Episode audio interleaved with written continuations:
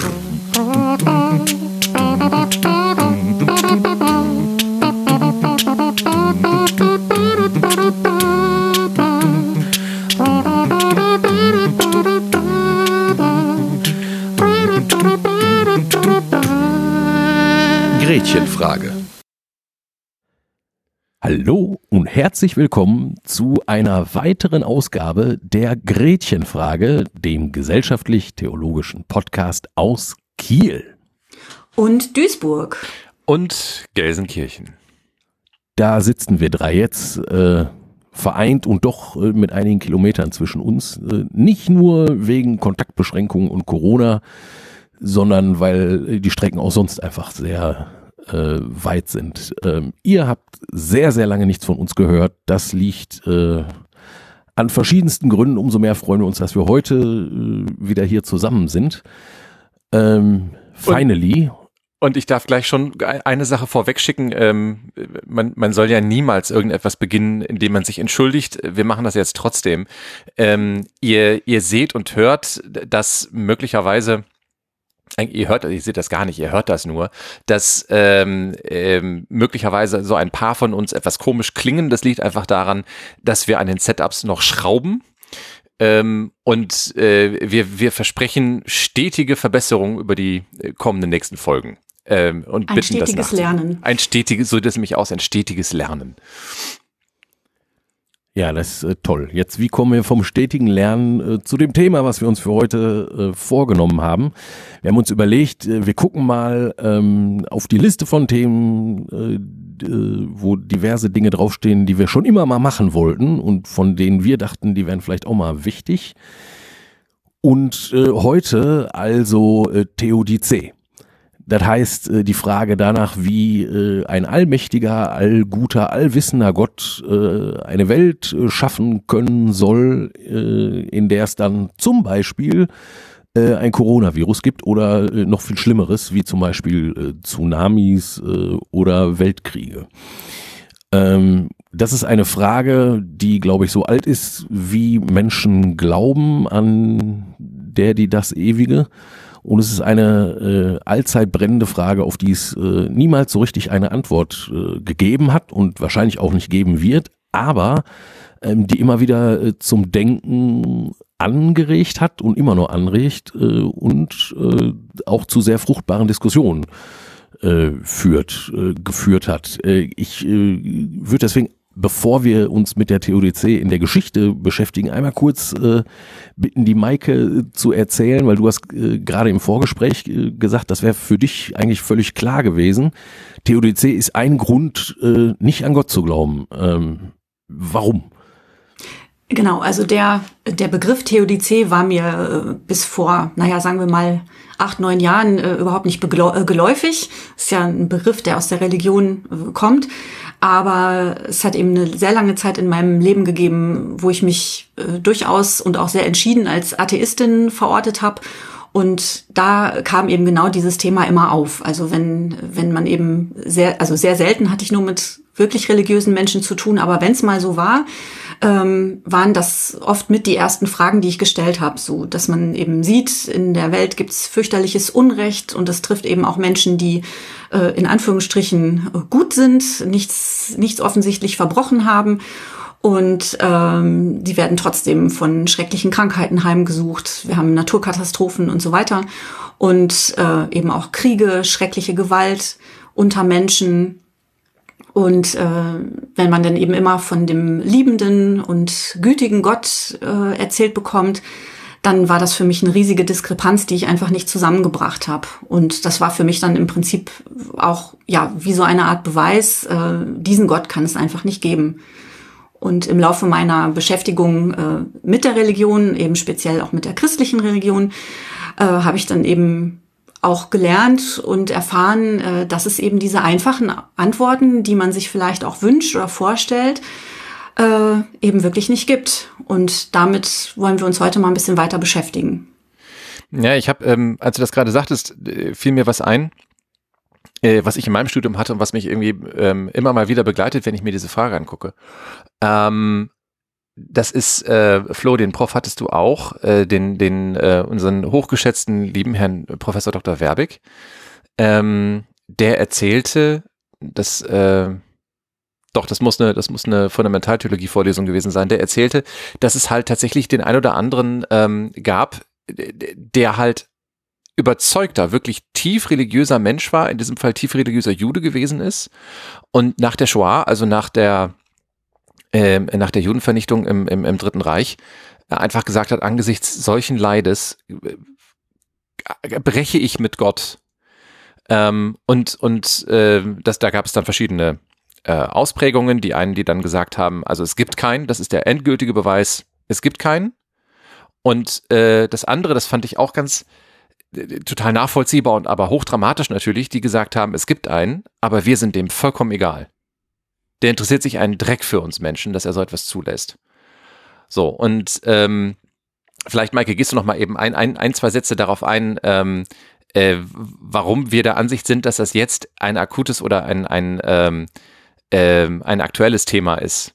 Ähm, weil du halt, also Corona ist nicht äh, die Shoah. Corona ist nicht irgendwie ein Tsunami, der die halbe Westküste der, der USA irgendwie zugrunde richtet. Aber ähm, ähm, du sagtest irgendwie, dass, dass die Frage ja trotzdem irgendwie da ist, auch in einer, wie war das, säkularen Welt?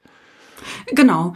Also ähm, ich ich beobachte das jedenfalls so. Also es gibt natürlich auch in den, äh, in, in den äh, gläubigen äh, Sphären und Filterblasen gibt es natürlich auch äh, nach wie vor das Bild äh, des strafenden Gottes, der jetzt für Gerechtigkeit sorgt und ähm, ja, sowas wie Corona geschickt hat, äh, um, um eben die sündigen Menschen zu bestrafen. Das gibt's ja durchaus auch immer noch in der Theologie.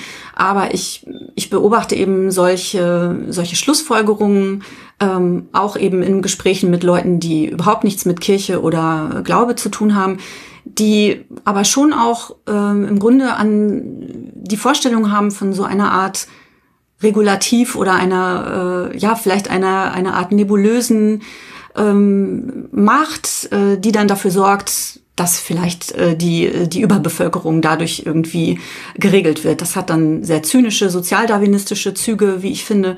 Ähm, aber schon, dass es eben auch in einer Welt ohne dezidierten Gottesglauben die Vorstellung nach wie vor gibt, ähm, die Menschen, die Menschheit als Kollektiv äh, hat vielleicht sogar sowas verdient. Das finde ich, äh, ja, finde ich auch sehr schräg.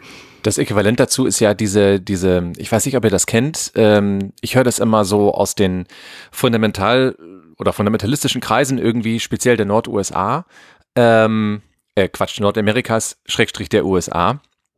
Gott hat einen Plan. Also kennt ihr das? Mhm. So diese, diese, diese etwas, etwas schräge, ähm, das hat alles irgendwie einen Sinn. Und ähm, ich habe dann immer so dieses Bild im Kopf, so ja, ähm, genau, Gott hat, Gott hat die Welt geschaffen und dann, äh, dann hat er als nächstes hat er sich überlegt, er macht Menschen und Tiere und dann hat er beschlossen, äh, da explodiert jetzt eine, eine Atombombe und dieser Mensch kriegt Krebs und übrigens, und jetzt kommt ein Virus, eine weltweite Pandemie oder irgendwie die spanische Grippe oder so.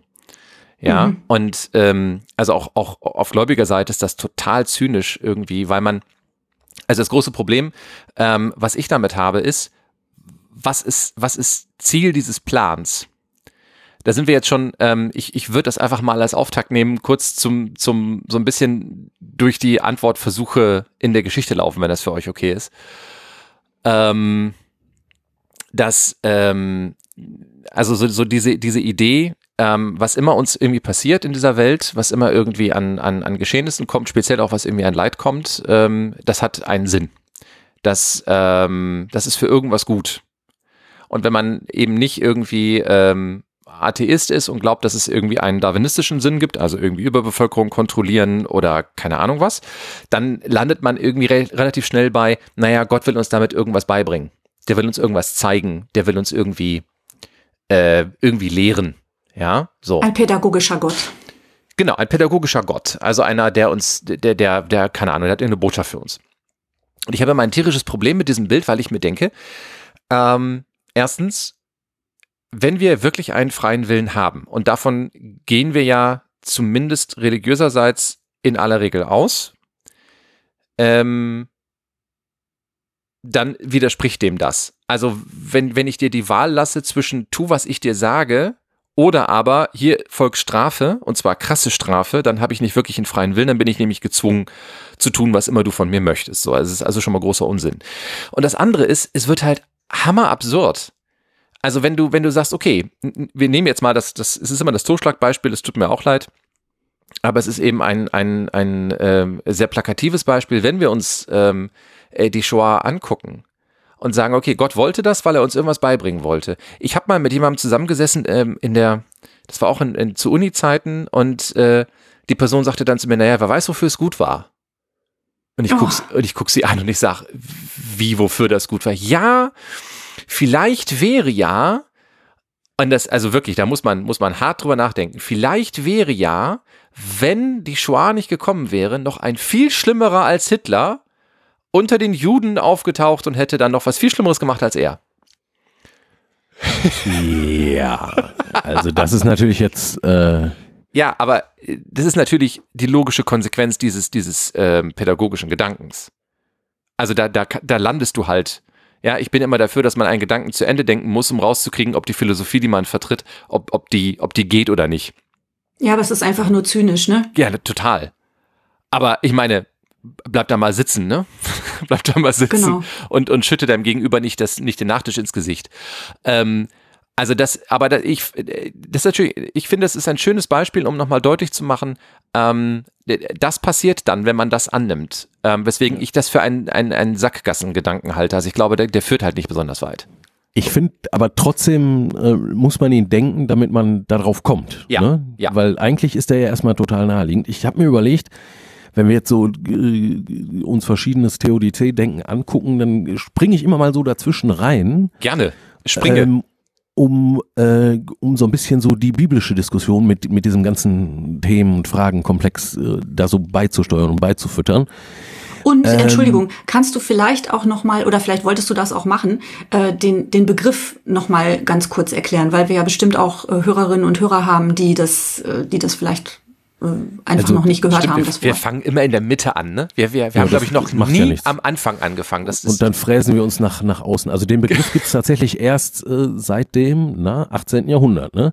Vorher gab es zwar die Frage schon, also wie das zusammenzudenken ist, ne, das Leid und äh, Gott als Gott äh, zusammen äh, zu denken ist. Die Frage gab es immer schon, aber halt nicht unter diesem Namen. Also äh, dieser Name wurde, glaube ich, tatsächlich von, korrigier mich Marc, weil du hast dich da ein bisschen frisch gemacht, äh, also lesend frisch gemacht, äh, kommt äh, eigentlich von Leibniz und die Theodizee-Frage als solche wurde zum ersten Mal gestellt nach dem großen Erdbeben von Lissabon, oder? Wo also zig Leute in dieser Großstadt, also zigtausende Leute in der Großstadt äh, ums Leben gekommen sind und alles Mögliche zerstört worden ist.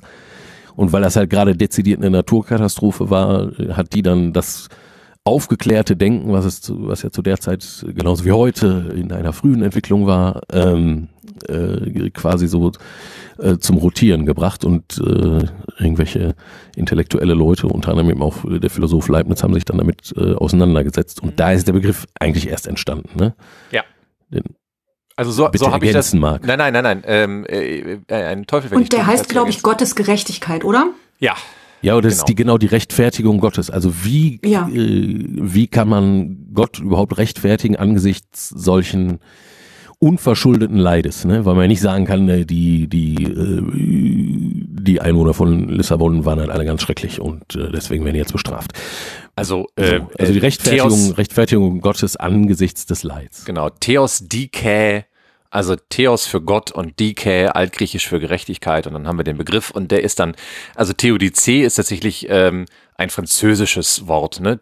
So, halt wird genauso ausgesprochen und äh, ist dann halt die Frankophonierung eines Griechischen, heißt das so? Keine Ahnung, ist, ist auch egal. Wir müssen nicht in die Sprachwissenschaften aus, aus, äh, ähm, ausschweifen. Ja, okay, alles klar. Also das, das ist genau der exakte Punkt. Ähm, also zurück ja. zum pädagogischen, äh, zum pädagogischen Gott, was ja eine mögliche Ursache des Leides wäre. Ähm, wenn man so äh, in die Bibel schaut, ähm, dann sieht man, also die, die, zu dieser Fragestellung ist, äh, gibt es jetzt nicht die biblische Position, sondern man kann in den verschiedenen Schriften der Bibel sehr genau mitverfolgen, dass alles Mögliche schon in der Zeit gedacht wurde, in der die Bibel oder in dem langen Zeitraum gedacht wurde, in dem die Bibel entstanden ist und dass da auch ganz unterschiedliche ähm, Gewissheiten oder vermeintliche Gewissheiten oder Ideen oder Erklärungsversuche äh, quasi schon innerbiblisch diskutiert werden. Ähm, das finde ich immer wieder sehr, sehr stark. Also die Idee vom pädagogischen äh, Gott, das ist quasi so mit die, die, er, das erste äh, Stadium. Ähm, Jetzt muss man ein bisschen Geschichte Israels oder vermeintliche Geschichte Israels sich angucken. Äh, die Urkatastrophe äh, für Israel ähm, war ja äh, das babylonische Exil. Das heißt also, ne, nachdem man irgendwie so sein Volk äh, geworden ist und man erst ein gemeinsames Königreich äh, hatte in und dann eben Süd- und Nordreich und so weiter, dann ist erst äh, dann ist erst das äh, das Nordreich äh, an die Assyrer gefallen, ist untergegangen. Ähm, später ist dann halt auch Jerusalem äh, und das Südreich äh, gefallen und die Leute mussten dann halt in Verbannung. Jetzt natürlich nicht alle, sondern halt die äh, die Eliten wurden halt verschleppt ähm, damit das Land äh, unter der Besatzung irgendwie dann funktionierte. Dann gab es irgendwie äh, mehrfach äh, äh, Herrscherwechsel. Am Ende waren dann die Perser dran und nach äh, paar hundert Jahren wurde dann halt gesagt, okay, gut, wisst ihr was, ihr könnt gerne da auch wieder euer eigenes Reich haben und eure eigene Religion leben, solange ihr irgendwie äh, weiter bei uns im persischen Großreich äh, irgendwie einigermaßen mitmacht. So halb frei halt. Genau. Ähm, so. Und für die Katastrophe, also des Unterganges zunächst des, des Nordreiches und dann auch des Südreiches, war halt die Ursprungsidee, naja, ähm, Gott hat uns hier dieses Land gegeben, damit wir hier ihm dienen und so weiter und irgendwie nach seinem Gesetz leben. Ähm, aber das haben wir ja nicht gemacht, ne? Also es gab immer Leute, die auch anderen Göttern nachgerannt sind oder die äh, die Propheten sagen ganz ganz stark, äh, also Amos und so die kleinen Propheten, aber alle anderen auch, ähm, ihr habt euch nicht an, äh, an Gottes Weisungen, an die Torah, an das Gesetz äh, gehalten. Ihr habt eben nicht äh, Gerechtigkeit hergestellt. Ihr habt euch nicht um die Armen gekümmert. Äh, ihr habt sehr wohl im Luxus geschwelgt und so weiter und so fort. Und das ist jetzt äh, einfach die Folge und ein bisschen auch Gottes äh, Strafe. Also die innerbiblisch äh, gab es schon die Idee, ähm, dass Gott sich dann quasi die, die anderen Völker, also äh, Assyrer und äh, Chaldäer, äh, quasi zunutze macht, um sein eigenes Volk äh, zu bestrafen, weil die nicht machen, wofür sie sein Volk sind. Ähm, Was wir dann unter dem Begriff äh, Tun, Ergehen Zusammenhang irgendwann. Genau. Genau, also ne, dir ergeht es so, ähm, wie du dich selber äh, äh, verhältst. Ne? Das gibt's auch in den Psalmen, dann fürs Individuum ausgedrückt. Ne? Also wenn du halt versuchst, äh, rechtschaffen und gerecht äh, zu leben, dann wird es dir auch gut gehen. Und wenn du dich halt vergehst und wenn du halt irgendwie äh, egoistisch durch die Welt rennst und andere ausbeutest oder umbringst oder was auch immer so, dann kommt äh, Gott und wird da schon wieder Gerechtigkeit herstellen und wird dich natürlich irgendwie auch ähm, bestrafen. So, das ist die Grundidee fürs Individuum und auch für das Volk Israel. Und das ist, ähm, das ist dann schon innerbiblisch, ähm, fängt das dann schon an, rissig zu werden ähm, weil man halt feststellt, ähm, mit dem Tun-Ergehen-Zusammenhang funktioniert das nicht so ohne weiteres. Zum einen, ähm, weil man halt auch ganz, ganz, ganz viel Leid sehen kann in der Welt, was offenkundig äh, nicht selbst verursacht ist und was offenkundig irgendwie, also auch der Gerechte leidet ne, und muss sterben und so weiter. Da gibt's dann später das Buch, das Buch Hiob und äh, naja, also es ist, wie gesagt, es wird brüchig und auch was die Bestrafung des Volkes Israel angeht oder die Erziehung mit dem pädagogischen Gott, äh, angeht, auch das ähm, ist schon innerbiblisch dann sehr stark in Frage gestellt, kann man halt sehr, sehr gut sehen äh, an den Klageliedern. Das ist eine Sammlung von, äh, von Büchern, die sich halt, also von Liedern, äh, in denen halt der Verlust Jerusalems beklagt wird. Und da werden all diese Ideen schon auch durchgespielt. Ja klar, sicher, wir, wir haben, das, wir leiden jetzt hier völlig zurecht, weil wir haben uns vergangen und so weiter. Äh, aber spätere Generationen äh, stellen dann fest, so, also wir haben überhaupt nichts mehr gemacht. Und damals lagen wirklich, also was, was können die Kinder äh, dafür, dass die Großeltern irgendwie fremden Göttern nachgelaufen sind? Wieso werden, äh, liegen die jetzt im Dreck und verrecken? So, ne? Also, und da kommt man innerbiblisch, innerhalb der Klagelieder, da gibt's also wirklich die, die Spitzenaussage, kommt man schon so weit, dass man eben sagt, ähm, und das bringt mich dann zurück äh, zu den Leuten, äh, die vielleicht äh, nach der Shoah gesagt haben, also es gibt Gott, aber er ist uns äh, scheißegal. Nee, äh, wir sind ihm scheißegal. Ähm, die Bibel ist dann nochmal eine Nummer krasser. Äh, äh, in den Klageliedern äh, gibt also die eine Stelle, äh, Gott ist mein Feind geworden. Ne? Also ich bin Gott nicht nur egal, sondern er hat mich tatsächlich aktiv befeindet, obwohl ich selber äh, nichts gemacht habe. Ich finde das bei den bei dem Psalm, ich habe ja ähm, und, und auch immer noch, also ich habe ja so eher ein gespaltenes Verhältnis zu dem Psalmen tatsächlich, weil ich immer nie ganz verstanden habe, warum man ähm, äh, beten und Gott anrufen soll oder überhaupt Gedicht, das sind eigentlich eigentlich Prosa, ist ja eigentlich Gedichtform, ähm, irgendwie. Das ist Lyrik, ne? Ja, Lyrik, Entschuldigung, äh, Lyrik, vollkommen richtig. Ähm, äh, ähm, da einen Text schreiben soll, in dem ich mir wünsche, dass es anderen schlecht geht. Ja, also äh, ständig heißt es irgendwie und schmeiß meine meine Feinde ins Meer und dann brutalste Hinrichtungsformen, die da irgendwie gewünscht werden. Ähm, da können wir später dann eine extra Folge dazu machen. Also ja. ich stehe ja total auf die Psalmen. Ja, ja. Aber ja. lass uns vielleicht lieber. nee, warte. Also was ich, was ich, was ich ja. sagen möchte ist, ähm, vor diesem Hintergrund machen die tatsächlich nochmal einen ganz anderen Sinn. Ne? Also das ist ein Wunsch weil der, der Schreiber des, des jeweiligen Psalm vielleicht mitbekommen hat, dass es eben nicht die Realität ist, dass diejenigen, die es verdient hätten, auch äh, leiden, sondern dass eben ja, genau. Das ist die, die Sehnsucht nach Gerechtigkeit. Genau, einfach, genau ne? richtig. Ja, also ich schreie, weil ich mir eigentlich wünsche, dass es anders wäre als das, was ich in Wahrheit erlebe. Was übrigens etwas ist, was wir ja, also ähm, ich weiß ja nicht, wie viele, wie viele äh, äh, Trump-Fans wir unter unseren äh, HörerInnen haben. Ähm, aber mir ging es tatsächlich so, dass ich mich also diese letzten vier Jahre gefragt habe, wieso ist diesem Mann nicht beizukommen? Die haben alles versucht und der hat einfach sämtliche Mechanismen und Regeln und Vorschriften ignoriert und ist da geblieben. Und man, man guckt immer so, so, so Wohlfall auf Amerika und sagt, ja, kommen die mit ihrem bekloppten Wahlsystem und so, das war ja klar, dass das passieren musste. Ähm, also äh, wir müssen eigentlich ja nur vor die eigene Haustür gucken und stellen fest, ähm, äh, dass eben, also aus meiner Perspektive finde ich immer noch, ähm, äh, dass, dass es schon erstaunlich ist, wie zum Beispiel Frau von der Leyen ähm, zur, zur ähm, Kommissionspräsidentin geworden ist. Ähm, und dass wir uns also irgendwie vor Augen führen müssen, dass es durchaus auf der einen Seite und auf der anderen Seite irgendwie äh, ähm, Menschen gibt, die sich offenkundig ähm, nicht nur regelwidrig, sondern auch irgendwie moralisch und sittlich falsch verhalten und dafür keine Konsequenzen fürchten müssen. Oder sogar bewundert Genau, werden, ganz genau. Ja. Das, das bringt äh, mich jetzt im Kopf zu einer äh, Unterscheidung, auf, der wir gleich, auf die wir gleich auf jeden Fall noch äh, eingehen werden, wenn wir wieder äh, zurückkehren zum eigentlichen Thema, nämlich nach der Frage der Rechtfertigung äh, Gottes äh, vor dem Leid. Also äh, ein theologischer Ansatzpunkt, ähm, der dazu äh, entwickelt worden ist, äh, oder ja, ist, ähm, ist die Unterscheidung äh, des Übels. Ähm, und zwar äh, gibt es so, so haben Theologen äh, schon äh, in sehr viel früheren Jahrhunderten gesagt, äh, gilt es zu unterscheiden zwischen dem Malum physicum und dem Malum morale. Also dem Übel, was einem quasi aus der Natur entgegenschwallt, sowas wie zum Beispiel jetzt äh, das Erdbeben in Lissabon, und äh, dem moralischen Übel, also was ist mit den Menschen, die aneinander äh, schuldig werden und einander Leid zufügen.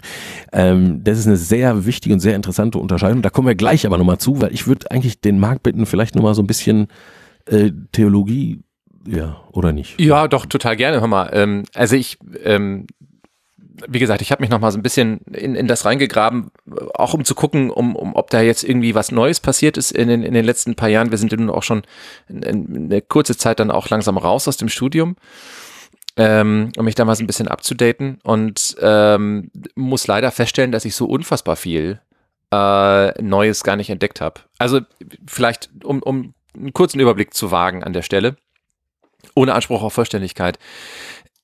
Im Grunde dreht sich die Diskussion immer um die Frage, kann ich die Attribute, die ich Gott zuschreibe, aufrechterhalten? Also wir stellen fest, Gott ist unserer Vorstellung nach allmächtig, allgütig und allwissend. So, wenn das so ist, warum gibt's dann Leid? Und dann streitet also irgendwie jede Form, die versucht irgendwie mit Leid und diesen drei Attributen gleichzeitig klarzukommen. Also zu sagen, Gott hat diese drei Attribute und es gibt das Leid versucht das irgendwie zusammenzudenken, weil das ja nicht passt. Denn wenn es Leid gibt und diese drei Attribute stimmen, dann ist Gott entweder nicht allmächtig, das heißt, er kann das Leid nicht aufhalten und es passiert, ohne dass er das irgendwie einschränken könnte. Gut, damit könnte ich leben, aber es ist ja eine unserer Grundfesten, ähm, zumindest christlicherseits, aber auch in, in anderen äh, Religionen, ähm, dass dass Gott eben allmächtig ist. Sonst habe ich eben einen nicht potenten oder einen eingeschränkt potenten Gott. So, kann man wollen, will aber wahrscheinlich keiner. Ähm, so, oder aber er ist allmächtig und allwissend, ähm, aber er ist gar nicht gütig, sondern er ist ein strafender und ein rachsüchtiger Gott. Das ist so ein bisschen äh, auch die Frage, die Luther umgetrieben hat. Wie kann ich eigentlich vor einem allmächtigen und allwissenden Wesen überhaupt irgendwie bestehen? Und äh, kommt ja dann zu dem Schluss, dass man das durch Taten irgendwie gar nicht tun kann. Das ist also völlig unmöglich, weil Gott mich immer schon irgendwie be- und oder auch verurteilt hat. So, ähm, und das ist es. Also dann ist er halt kein gütiger Gott, sondern ist er willkürlich. Das ist mehr so die, die altgriechische mythologische Variante, ne? also, also Götter, die im Grunde genommen sehr, sehr menschlich sind und ihren jeweiligen ähm, gerade konkreten Zielen irgendwie hinterherrennen oder sich aber auch von, von, von sehr menschlichen Emotionen und inneren Haltungen irgendwie leiten lassen und da nicht drüber stehen. Also Allgüte wäre dann auch weg. Das widerspricht auch übrigens dem, was wir aus dem Neuen Testament mitbekommen haben. Ist also sehr, sehr schwer irgendwie sich vorzustellen. Oder aber er ist allgütig ähm, und allmächtig, aber er, er kriegt nichts mit. Also das Leid passiert ohne sein Wissen. Das ist auch sehr schwer vorzustellen, weil irgendwie aus Allmacht, Allwissen so ein bisschen folgt. Also, also sehr, sehr schwer. So, und die Diskussion, wie können wir diese drei Attribute halten und das Leid erklärbar machen, ist im Grunde genommen das, worum immer gerungen wird. Und dann gibt es halt verschiedene Formen, das irgendwie umzusetzen. Also Leibniz, von dem Florian vorhin schon sprach, ähm, hatte halt dann die Idee, ja gut, weil das so ist, also weil Gott diese drei Attribute hat, ist die Welt, in der wir leben, die aller, allerbeste. Es gibt einfach keine bessere. Die beste aller Welten sieht aus wie die, in der wir leben. So. Das hat schon was, wie ich finde, Camus-artiges. So, wir müssen halt mit dem, was wir, was wir haben, müssen wir klarkommen und äh, das ist jetzt so. Und du meinst Al Albert Camus und den Mythos des Sisyphos und genau, wir richtig. Sisyphos so. als glücklichen Menschen vorstellen. Exakt. Das, Danke. Ja. Genau, Entschuldigung, ja, vollkommen richtig. Also äh, Camus ist, hat irgendwann ähm, ähm, ich weiß gar nicht mehr. Selber Atheist, ne? Ganz, ganz ja. Ge genau deswegen. Genau, also es, der Mensch in der Revolt, ja. ja. Führ ruhig aus, Flo, für, bitte, mach. Ich muss ja nicht immer nur, ich muss ja nicht immer nur ich reden. ähm, also Camus ist so ein Beispiel für einen, für einen äh, aufgeklärten, also der war ja Schriftsteller und Philosoph, äh, ursprünglich aus Nord, Nordfrank, äh, Nordfrankreich, Nordafrika, ähm, also äh, als das noch französische Kolonien waren. Und der hat sich äh, auf literarische Weise halt sehr äh, ausführlich in mehreren Werken mit, äh, mit dem Phänomen des Leidens ähm, beschäftigt und hat dann seine agnostische oder atheistische äh, Antwort äh, darauf entdeckt, die sehr nah dran ist an dem, was, wie Marc gerade schon sagte, an dem, was Leibniz halt auch schon äh, gesagt hat. Äh, also der hat halt zum Beispiel gesagt, Sisyphos, ne, die, das ist ja der griechische Mythos, also von dem Typen, der muss immer muss diesen fetten Felsbrocken äh, die, den Berg hochrollen, das ist seine göttliche Strafe.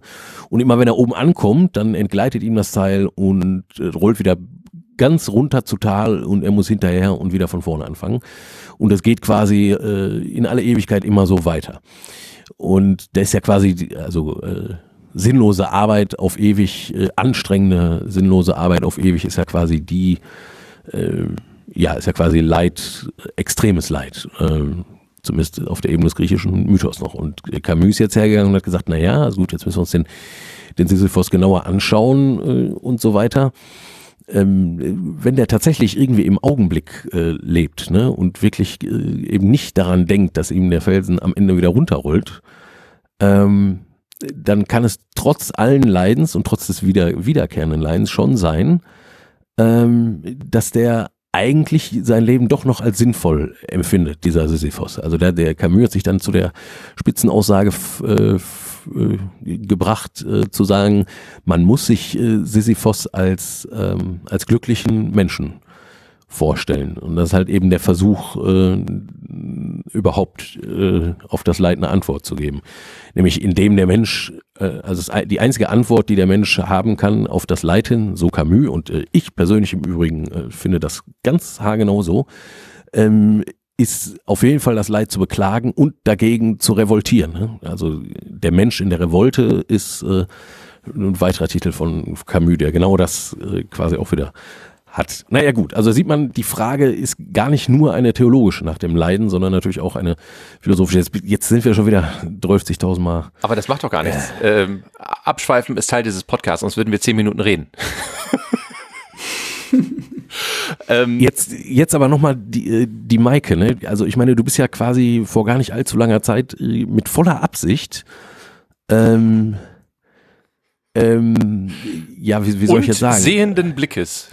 Und ja, vor allem auch sehenden Blickes. Weil, ähm, also du bist ja, äh, genau, also mit, mit Absicht und Einsicht ähm, äh, hast du dich ja entschieden, äh, äh, doch irgendwie quasi äh, es lieber äh, christlich zu probieren mit dem Leben. Und jetzt frage ich mich, ähm, also wie genau war da der Übergang? Also war das ein, ein, Sprung zwischen, zwischen der früheren Maike, die gesagt hat, ja klar, also das kann ich mir gar nicht, kann ich mir überhaupt nicht äh, vorstellen, ne? Ähm, äh, dass es Gott gibt, wegen, äh, wegen dem Leid, so wie wir das jetzt gerade hatten.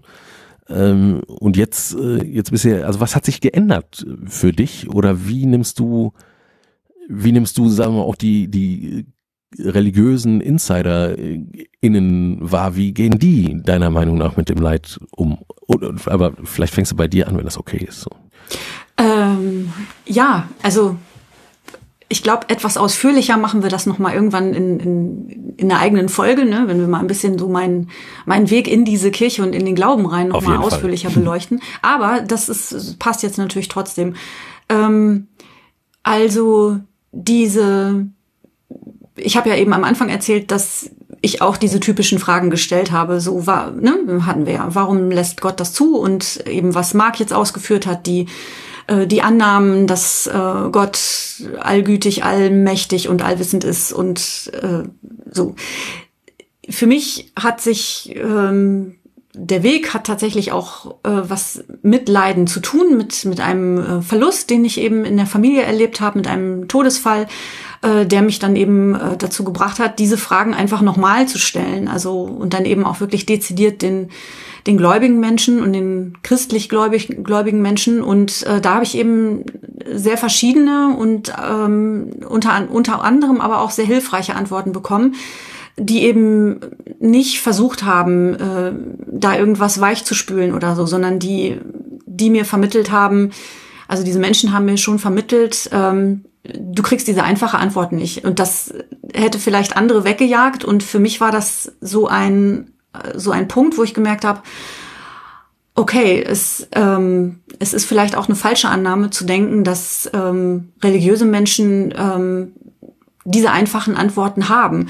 Und was mir jetzt im, im Detail geantwortet wurde, das ähm, kann ich jetzt so schnell gar nicht mehr abrufen. Aber es waren eben im Grunde ähm, das, was, was Marc auch im Vorgespräch schon mal gesagt hat, eben eher die, die Ideen ähm, zu schauen, ähm, was, welche, welche Hilfestellung kann man bekommen ähm, durch Rituale, durch Gespräche, durch Gebete und auch durch Anklagen und das Leid auch wirklich auszusprechen, um mit dem Leid fertig zu werden. Vielleicht wird man es auch nie, aber ähm, dass es eben einen Platz im Leben hat, dass es eben nicht so, wie man es eben häufig in der heutigen Zeit so erlebt, immer darum geht, es muss immer alles wieder gut werden und ähm, irgendwann wird alles besser, sondern dass es, dass es auch richtig und wichtig ist, dass, äh, dass man das Leid auch annimmt, aber dass man es eben so wie Flo eben auch gesagt hat, wirklich dass es auch gut und wichtig und richtig ist, dass man wirklich auch die Klage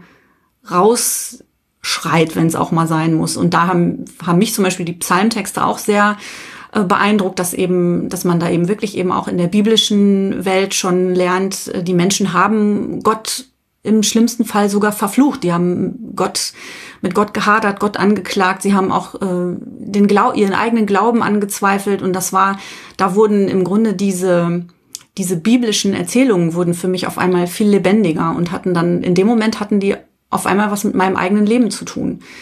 Und das war vielleicht ein, ein möglicher Weg, äh, diese Frage nach der, also warum gibt es dieses Leid, die nicht eben mit einer, mit einer kausalen Frage zu beantworten, sondern eben die, äh, sie mitzunehmen und weiterzutragen. Weiß nicht, ob das jetzt Sinn macht. An, an der Stelle, ich ähm, ähm, in dem anderen Podcast, wo ich ja manchmal mitmachen darf, bei der beim Troja Alert, ähm, höre ich ja nicht auf, mich zu wiederholen. Ähm, mit man muss sich biblische Geschichten vorstellen in der konkreten Situation, wie sie erzählt worden sind. Ja. ja, also das ist natürlich eine Buchreligion, klar. Aber es ist eine Buchreligion, damit der eine Typ im Dorf, der lesen kann, allen anderen diese Geschichte vorliest. Das heißt, da ist der Text, aber das Leben kommt erst dadurch rein, dass da eben einer steht, der sagt, okay, und jetzt ähm, äh, führe ich euch das vor, lese euch das vor, gebe die Geschichte weiter. Und ähm, also es ist ja auch durchaus äh, äh, nicht so, dass das, ähm, das Neue Testament quasi irgendwie vom Himmel gefallen irgendwie irgendwo gelandet ist, sondern das sind erstmal Erzählkreise, die nur mündlich tradiert werden. Das heißt also, das ist erstmal so eine, so eine Geschichtenerzählung, die da stattfindet. Und die hat natürlich etwas mit den Menschen zu tun und ihrer jeweiligen konkreten Situation. Das kommt von Menschen und wird an Menschen weitergegeben. Und darin werden Erfahrungen mit und über Gott weitergegeben. So, und äh, deswegen ist es immer ganz wichtig, dass man sich vor Augen führt, dass das jetzt nicht irgend so ein, so ein fertiger Text ist, den man halt irgendwie wahlweise verstehen oder nicht verstehen kann, sondern mhm. dass man den, dass man den erst, also ein Schlüssel zu diesem Text, ein, eine Möglichkeit, den zu verstehen, ähm, ist dann gegeben, wenn man eine konkrete Situation vor Augen hat. So, und ein Mensch, der ähm, also wenn wir uns einen Menschen vorstellen könnten, der noch nie Leid erfahren hat, der wird mit Psalm halt relativ wenig anfangen können. Ne? So. Ja, wahrscheinlich. Also an, an, an der Stelle. Ähm, ist dir mal irgendwann begegnet, Maike, dass jemand zu dir sagte, naja, Gottes Wege sind unergründlich? Ja, schon. ja, ja. Also das, das ist ja so, so, ich denke immer, eigentlich ist das ein total weiser Satz, weil es stimmt halt. Aber das ist so, äh, ich, für mich klingt das immer so wie die Anerkennung von dem pädagogischen Gott und der völligen Verzweiflung und Machtlosigkeit gegenüber diesem pädagogischen Gott. So, ja, ja der klar, macht halt, der macht halt, was, was er will. Sein, ja. Genau, mhm. der macht halt, was er will, aber boah, ist halt so, müssen wir mit leben. So, ja. Gibt natürlich auch die positive Variante, ne? So die Wege Gottes sind unergründlich und was der dir Gutes tut, das muss man weder verstehen, ähm, ja. noch kann man das nachvollziehen. Man kann einfach dankbar sein, so wenn einem was Gutes widerfährt. Aber Genau. Als Antwort auf Leid, also wenn, wenn äh, da einer vor dir sitzt, der gerade irgendwie durch eine, durch eine harte Krebserkrankung seine Ehefrau verloren hat, ähm, da ist das jetzt halt kein hilfreicher Satz. Mal so gar nicht, ne? Das ist mehr so, nee, ja, das, sie halt wieder klarkommt. Eben das, ja, und das ist das, was man natürlich, ähm, was man von außen eben oft äh, von, von den Kirchen so erlebt, äh, dass, es, dass es dann eben oft auf dieser Floskelebene bleibt. Also das, was so, ich sag mal, einfach so grob, grob so nach außen dringt. Ja. Da muss man schon ein bisschen tiefer gucken und, und ein bisschen weiter rein sich wagen, um, um im Grunde auch dann in, in richtigen Gesprächen ähm, mit bestimmten Leuten dann eben auch sehr, sehr, sehr verschiedene Antworten zu bekommen. Und Flo hat es ja eben auch gefragt. So, ähm, also es war oder ist bis heute natürlich auch einfach sehr, sehr, sehr unterschiedlich, so wie eben auch in der, in der nicht religiösen Welt, wie, wie mit Leid umgegangen wird. Und es gibt auch, also in, in meinem Umfeld, äh, in der Kirche mittlerweile, habe ich schon auch Menschen kennengelernt, die durchaus noch dieses ähm, strafende pädagogische Gottesbild auch haben und das äh, jetzt auch aktuell wieder auf Corona beziehen. Da entstehen manchmal auch wirklich wilde Diskussionen, wo man dann auch einfach merkt, okay, das ähm, es, es, es gibt keine keine eindeutige ähm, es gibt keine eindeutige Klarheit dazu. Ja und ähm, also also kann man es kann man's Leuten verdenken, ne? Also wenn sie mit so Nein, natürlich nicht. wenn wenn Religion benutzt worden ist als pädagogisches Instrument, dann ist das irgendwie ja. eine logische Folge, so. Ja. Ähm, wir haben ja gerade schon erklärt, warum das ein Problem darstellt. Ähm, deswegen ist so so als kurzer Blick aus der aus der konkreten Seelsorge finde ich es immer ganz wichtig, dass dieses Mitfühlen ähm, deutlich gelebt wird. Also wenn ich da, wenn ich da den Eindruck habe, mein Gegenüber hört mir nicht zu, dann ist er mir halt eben auch keine Hilfe. Aber Menschen, die wahrhaft mitfühlen können, ja, die mit, äh, dass das Leid nachempfinden können, ohne mit zu leiden, also ohne auch äh, äh, wirklich am Stock zu gehen, ja, ähm, sondern mhm. wirklich em Empathie beweisen, dann finde ich das immer einen, einen sehr, sehr wichtigen, hilfreichen und sehr christlichen Akt tatsächlich. Also das ja, ist so das, was Kirche sein sollte, finde ich immer. Ja, da, so in die Richtung gingen meine Gedanken jetzt gerade auch. Wir schließen quasi an an frühere Folgen, die wir schon mal hatten, als es irgendwie um Krankenhausseelsorge ging und als mhm. es um äh, Hospizarbeit äh, ging. Und ich finde also der Hinweis mag auf äh, konkrete Seelsorge ist, äh, ist ein super hilfreicher, weiterführender und wertvoller, denn äh, wenn ich mir jetzt vorstelle, also ich komme irgendwie in eine Familie, wo jemand früh und ganz besonders schäbig ähm, gestorben ist und ich soll da die Beerdigung machen ähm, und ich würde mich jetzt dahinstellen und würde den Leuten erzählen, ja, das ja natürlich alles irgendwie auch seinen Sinn und schauen Sie mal und wer weiß und ist überhaupt alles auch wird wieder gut und so weiter. Ähm, das, äh, also ich persönlich denke mir, wenn, wenn mir so einer käme, in so einer Situation, ne, äh, dann, also ich weiß nicht so, dann würde ich mir halt auch denken, so, weißt du was, geh mir von den Füße, was soll ich denn jetzt damit anfangen? Das ist kein Trost, das ist einfach, ich fühle mich einfach nicht ernst genommen in, äh, in dem, was ich jetzt gerade erlebe und äh, es ist für mich einfach total sinnvoll und ich bin total kaputt und traurig und wütend, möglicherweise auch darüber, dass das jetzt gerade passiert. Und ich kann es einfach zum Geier überhaupt nicht verstehen. Und jetzt, pass auf, jetzt ist halt der quasi der, das Geheimnis guter Seelsorge, glaube ich, wäre jetzt eben gerade man denkt immer, man macht nichts, wenn man den Leuten dann nicht sagt, ja, guck mal, also den Leuten nicht einen Ausweg bietet, ne? Mhm. Und sagt, mhm. guck mhm. mal, äh, man müsste das so und so verstehen und dann wird auch ne, Licht am Ende des Tunnels und so weiter.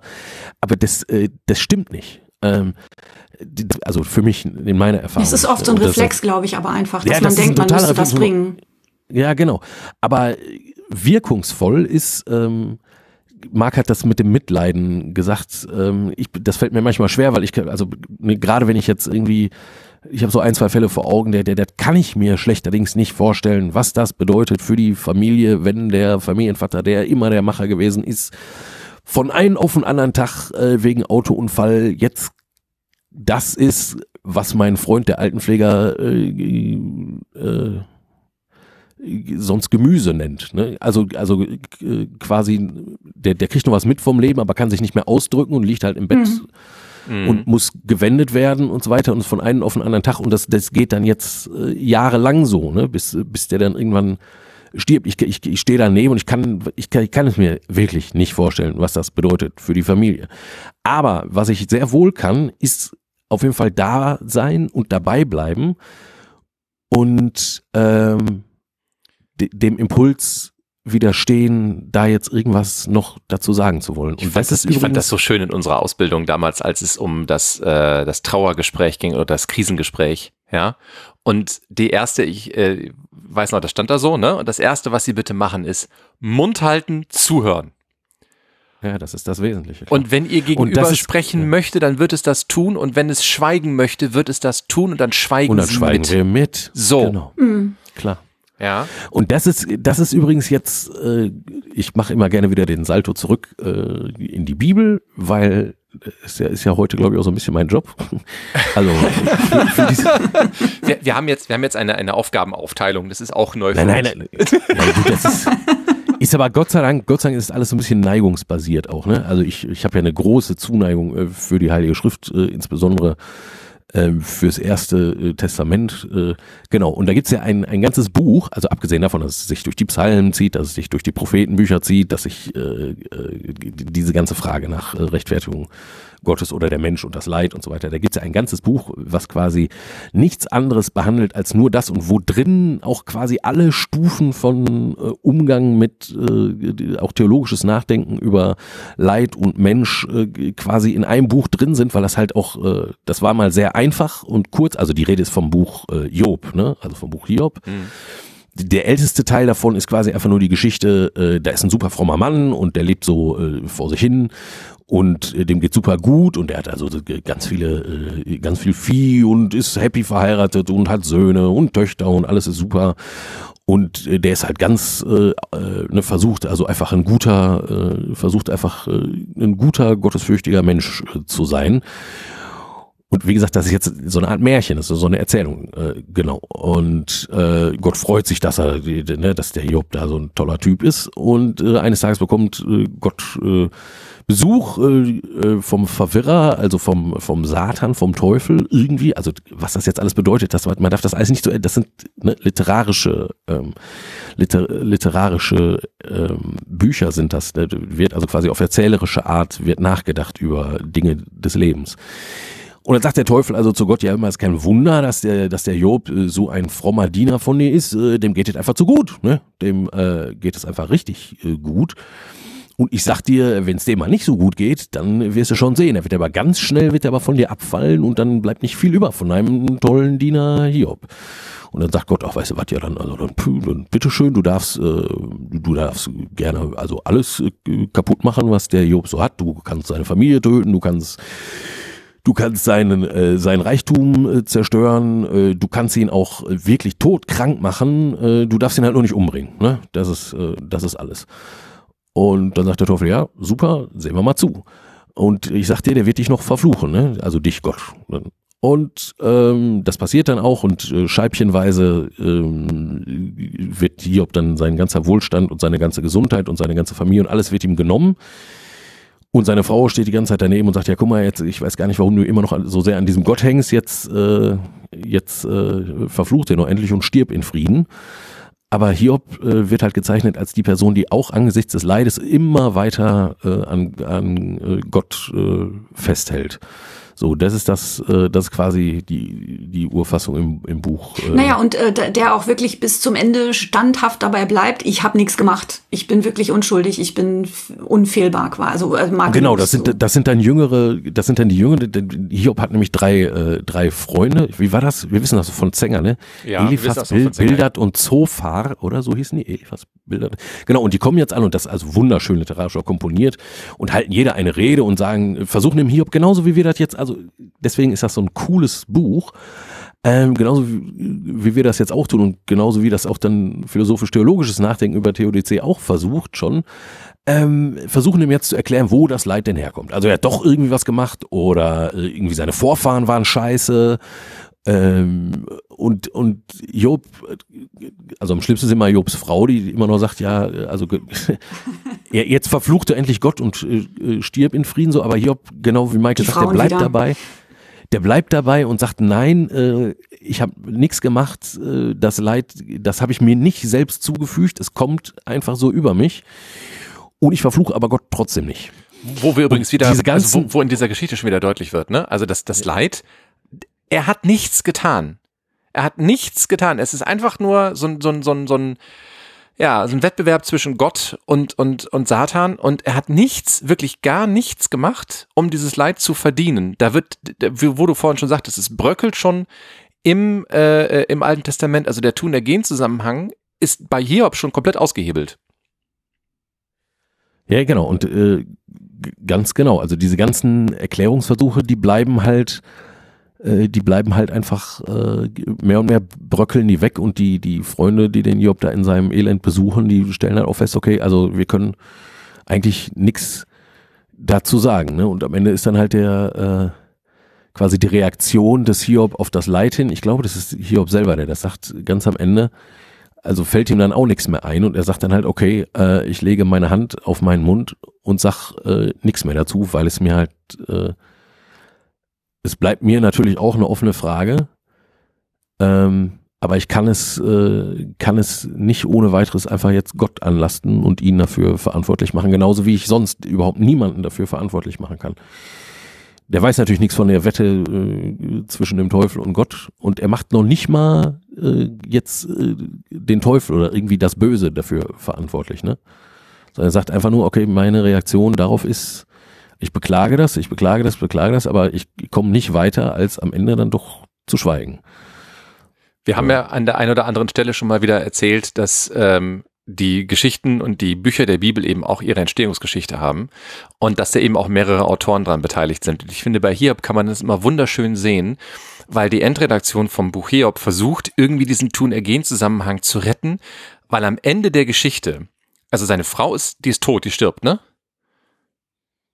Flo? Äh, oh Mann, oh Mann, oh Mann. ich, mein, ich meine, die Frau erwischt. stirbt. Äh, seine Kinder sterben auf jeden Fall, seine Diener sterben, sein Haus ist weg und sein Vieh stirbt auch. Das, das weiß ich sicher, bei der Frau war ich mir jetzt nicht ganz sicher. Und ähm, er kriegt alles, ich glaube, in zwei- oder dreifacher Form besser zurück. Also ja, er kriegt aber, nicht sogar siebenfach. Ja, oder sieben, äh, heilige Zahl, genau, also siebenfach. Also er kriegt irgendwie mehr Kinder, mehr Vieh, mehr Häuser, mehr so, mehr Diener und wahrscheinlich kriegt er auch entweder eine, ein, eine Frau, die siebenmal hübscher ist als seine vorherige, oder er kriegt sieben Frauen, ich bin mir nicht ganz sicher. Äh, ich müsste es selber nachlesen. Und das finde ich immer, also das fand ich immer mega schräg, ähm, weil wenn man die Geschichte erst, wenn man die ohne diesen Background liest, dann kriegt man äh, so den Eindruck, das ist übrigens auch etwas, so ein, ein Umgang mit Leid, den, den kenne ich jetzt tatsächlich ähm, von zu Hause noch. Äh, so dieses, es muss erst schlimmer werden, bevor es besser wird. Ne? Also eine Sache ist erst dann gut, wenn man sie durchlitten hat. Wenn man nicht gelitten hat, dann ist es nicht gut. Und wenn der Hustensaft nicht scheiße schmeckt, dann wirkt er nicht. So, ne, kennt ihr. Und, mhm. ähm, ja, und das ist halt auch wieder zynisch in ja, natürlich. Wieder, ne? ja. Natürlich ist es das. Aber das ist, das ist so, also und mit diesem Ohr habe ich das immer früher gehört und ich fand es immer ganz schlimm. Ähm, weil die, die, die Konsequenz aus dieser Denkweise ist natürlich, dass du das Leid anstrebst. Also du willst da rein, weil du glaubst, dass du, wenn du aus dem Leid hervorgehst, dass es dir dann wieder gut geht. So, das ist, ähm, also du suchst nicht den Weg aus dem Leid, sondern du suchst den ins Leid rein und das fand ich immer schräg. Ähm, und hat auch wieder, also wir sind dann wieder, ich habe ich hab ja von damit angefangen, ähm, wir sind dann wieder bei einem nicht allgütigen Gott. Also Hiob hat ja auch schon ein Attribut aufgegeben. Ja, er ist allmächtig, er ist allwissend, aber allgütig ist er nicht, weil sonst hätte er dem Teufel gesagt, hör mal, äh, da ist die Tür, verzieh dich. Naja, wie gesagt, von dem Teufel weiß der, weiß der ja gar nichts. Ne? Ja, ich weiß nicht, aber, aber Gott schon. Ja. So, ja. und also da, das ist, daran, daran bleibt es wieder. So. Ähm, ich mag. Ja, bitte? Du wolltest noch äh, zeitgenössische äh, theologische äh, genau, Antwortversuche auf, wir, äh, auf die Theodizee-Frage nochmal äh, ansprechen. Genau, weil wir, wir bewegen uns quasi ähm, mit der Theologie äh, durch die Zeit äh, in dem, was wir so, was wir so ansprechen. Ähm, ähm, ich hatte ja vorhin ganz kurz ähm, schon, schon ähm, Leibniz angesprochen. Und ähm, ja, da muss man halt mit, äh, mit umgehen können. Also wie, wie gesagt, dieser, dieser Camus-artige Ansatz, den er so, äh, den er so hatte, ähm, die Entgegner oder Entgegnungen auf ihn sind halt geprägt von, äh, das kannst du doch nicht ernst meinen. Ja, also guck, guck dir den Klukuks Klan an, guck dir die Faschisten an, guck dir äh, ähm, das, äh, das Leid unter Kommunismus in Russland an. Ähm, das ist doch also objektiv nicht gut. Ja, ähm, Voltaire hat sogar ähm, eine Novelle geschrieben, Candide und oder der Optimismus als Antwort auf Leibniz. Also äh, das ist so, das ist, also das ist wirklich so dieses dieses ähm, heute würde man sagen, what the fuck? Oder seriously? So, das, das kannst du nicht ernst meinen. Also bei aller, bei, bei aller Liebe nicht, wenn du dir die Welt anguckst und wir mit unserem begrenzten menschlichen Erkennungsvermögen können schon sehen, dass das keine gute Welt ist, dann kannst du uns doch nicht erzählen, dass das hier die beste Welt ist. Die Antwort darauf natürlich wäre dann wieder zu sagen, ähm, du hast gar keine Ahnung, ob das die beste Welt ist, weil du bist nicht Gott und der hat einen größeren Horizont als du, was nichts anderes ist als eine Variante von Gottes Wege sind unergründlich und damit keine Antwort. So. Ja, darf ich da noch mal kurz bitte. dazwischen, weil das schließt bitte, eigentlich bitte. noch mal an die Hiob-Geschichte an, die ähm, nämlich bevor ja alles wieder äh, mehrfach wieder gut wird bei ihm, ähm, erlebt er ja noch was, weil er ja am Ende, also nach diesen Streitgesprächen mit den Brüdern, äh, mit den Freunden, ähm, äh, klagt er ja Gott auch direkt selber an und dann hat gibt es auch Dialoge mit Gott und dann, wenn ich das richtig in Erinnerung habe, also ich habe das vor sehr sehr langer Zeit mal gelesen dieses Buch, ähm, gibt es quasi wie so eine Art äh, Gottesschau, die Hiob quasi geschenkt wird, dass er mhm. dann mit mit Gott äh, einmal ja wie, wie so eine Art virtuelle Reise macht und sieht, wie riesig alles ist und wie wie unbegreiflich und so und dass er dann ja diese Art äh, demütige Erkenntnis hat, dass äh, dass er eben nichts wissen kann. So, also ich weiß nicht, ob ich es richtig wiedergebe. Mhm. Aber erst in dem Moment äh, kann er dann auch loslassen und sagen, ja gut, es, es liegt eben wirklich alles in Gottes Hand. Du rechtest mit mir, der ich äh, die Welt schaffe und den, äh, den Leviathan, also das Riesenungeheuer äh, im Meer spielen lasse und so weiter. Also du guck dir das, genau, diese virtuelle Reise, genau. Und daraufhin sagt er dann, okay, gut, dann lege ich meine Hand auf meinen Mund, weil ich da wirklich nichts dazu sagen kann, ne? Genau. aufgrund der Komplexität allen Daseins. Was natürlich aus einer nichtgläubigen Perspektive auch wieder unfassbar zynisch ist. Ne? So, hör mal, ich bin viel mächtiger als du, was willst du mir eigentlich sagen? Das ist ja kein Argument. Ja, ja, ja, genau. So, also äh, mit dem gleichen Argument könnte sich ja, keine Ahnung, ein Staatsoberhaupt äh, hinstellen und sagen, ihr kennt alle meine Perspektive nicht, Ruhe jetzt. Was übrigens kein unbekanntes ja. Argument ist. Ja, ja nee, es ist sehr menschlich. Ja, natürlich. So, jetzt, ich würde äh, einmal, ich würde einmal kurz noch ähm, so, so zwei, drei Sachen, kurz Schlaglichter eben einmal werfen wollen. Ähm, ähm, das, das, das eine Argument, was dann noch, ähm, was immer kommt, ist aber alles eine, eine, immer die gleiche Variante und immer eine Unterart vom pädagogischen Argument ist, einmal, äh, wir brauchen das Leid, um das Schöne sehen zu können, weil wir das Schöne und das Gute nicht wertschätzen können, ähm, äh, ohne, dass es, ohne dass es Schattenseiten gibt. Also Licht ist nur da, wo Schatten ist. Das ist Art 1. Ähm, dann, wir brauchen das Leid, um spirituell zu wachsen. Und Nummer drei, Gott will mit uns irgendwo hin. Nicht? Und äh, damit wir zu einem richtigen Menschen werden, ähm, müssen wir das Leid durchleben, weil zum Menschsein Leid gehört. So. Und auf alle drei Argumente ist, ist die Antwort immer die gleiche. Gott ist allmächtig, er hätte es anders machen können. Warum hat er sich dafür diese Variante entschieden? Er hätte es auch irgendwie nicht so tun müssen. Ähm, äh, und wie gesagt, das sind alles Unterarten vom, vom pädagogischen Argument und damit, äh, wir haben es am Anfang gesagt, natürlich immer so ein bisschen, ähm, bisschen zweifelbehaftet, beziehungsweise einfach an der Stelle äh, rennt es irgendwann äh, eben, eben in die Sackgasse. Ja, ähm, so, so, so dieses Argument, weil, ähm, äh, dass ich das, dass ich die Schönheit nicht erkenne, äh, ohne dass ich das Leid gesehen habe, ja gut, aber das hätte man auch anders lösen können. Außerdem ist damit nicht zu erklären, dass man wirklich so viel Leid braucht. So einmal hätte ja gereicht oder zweimal, aber vielleicht nicht unbedingt so unglaublich oft. Ähm, das gleiche gilt für, dies, für das spirituelle Wachstum, ähm, weil sich halt auch nicht erkennen lässt, dass Menschen, die Leid durchlaufen haben, jetzt unfassbar spirituell gewachsen wären. Ganz im Gegenteil. Ähm, Gerade aus der modernen Psychologie weiß man, dass ähm, erfahrenes Leid eigentlich später im Leben, speziell wenn es in, in Jugend- und Kinderjahren erfahren wurde, Leid wiederum nach sich zieht, weil es erlernt wird als, ähm, als Problemlösungswerkzeug. Und, ähm, und sowas wie Gott will mit uns irgendwo hin und wir haben was zu erlernen, ist einfach nur das klassische, das klassische pädagogische Argument. Ähm, äh, so, ähm, also das erstmal so, so zu diesen dreien. Genau, weil, weil wir halt immer wieder da so landen, ähm, lade ich dazu ein, nochmal kurz, also jetzt systematisch nachzudenken und nochmal kurz auf dieses Allmachtsdingen zu gehen. Marc, mhm. du hast des Öfteren gesagt, Gott hätte das alles anders machen können. Ähm, hat er aber nicht. Ähm, genau. Äh, deswegen frage ich dich jetzt mal, äh, wie groß ist deine Freiheit? Ja, genau. Also deine Mark. Ne? Wie groß ist deine Freiheit? Da landen wir nämlich genau bei diesem Ding. Ähm, ich habe einen alten Begriff wieder entdeckt, den ich gar nicht mehr im Kopf hatte, nämlich Zimtzum. Ähm, What? Ja, großartig, Ja, das oder? ist ein kabbalistischer, ein kabbalistischer Begriff. Ah, ja, ja, okay. großartig. Ja. Genau, Kommen wir richtig. Gleich, ja. Der, der ähm, äh, sowas wie Zusammenziehung oder Rückzug äh, bedeutet und ähm, folgendes meint.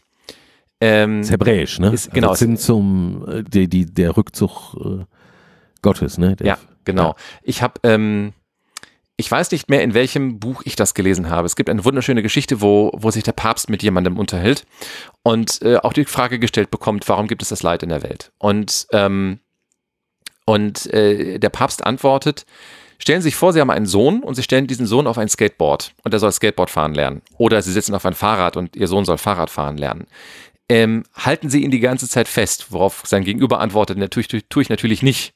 So, weil dann lernt er es ja nicht. Und der Papst sagt eben. Und das Gleiche macht Gott mit uns. Also Gott nimmt sich absichtlich zurück. Er ist allmächtig, allgütig und allwissend, aber er nimmt sich absichtlich zurück, damit wir äh, Freiheit haben, damit wir wirklich frei sind. Und zu einer echten Freiheit gehört eben auch Leid. Leid zu verursachen und Leid zu erfahren. So, darauf wollte also Flo, glaube ich, gerade raus. Genau, also man will ja sozial einfach sagen, also meine Freiheit hört da auf, ähm, wo die Freiheit eines anderen von meiner Freiheit eingeschränkt wird. Ne? Und das wäre jetzt quasi das genau dasselbe, was du gerade auch gemacht hast. Das kann man tatsächlich mal hernehmen und auf Gott äh, übertragen und sagen, äh, wenn Gott äh, Geschöpfe will, die halt nicht einfach nur äh, lustige Marionetten sind, mit denen man so, die man so hin und her schieben kann und so weiter, die, das ist ja am Ende dann tot und langweilig, ne? Also welchen Grund sollte äh, ein schöpfendes Wesen haben, ähm, sich so etwas her, herzustellen, ist ja äh, langweilig. Ne? Wäre ja doch wahrscheinlich eher auch eine Art äh, Gegenüber und was, was Ernsthaftes.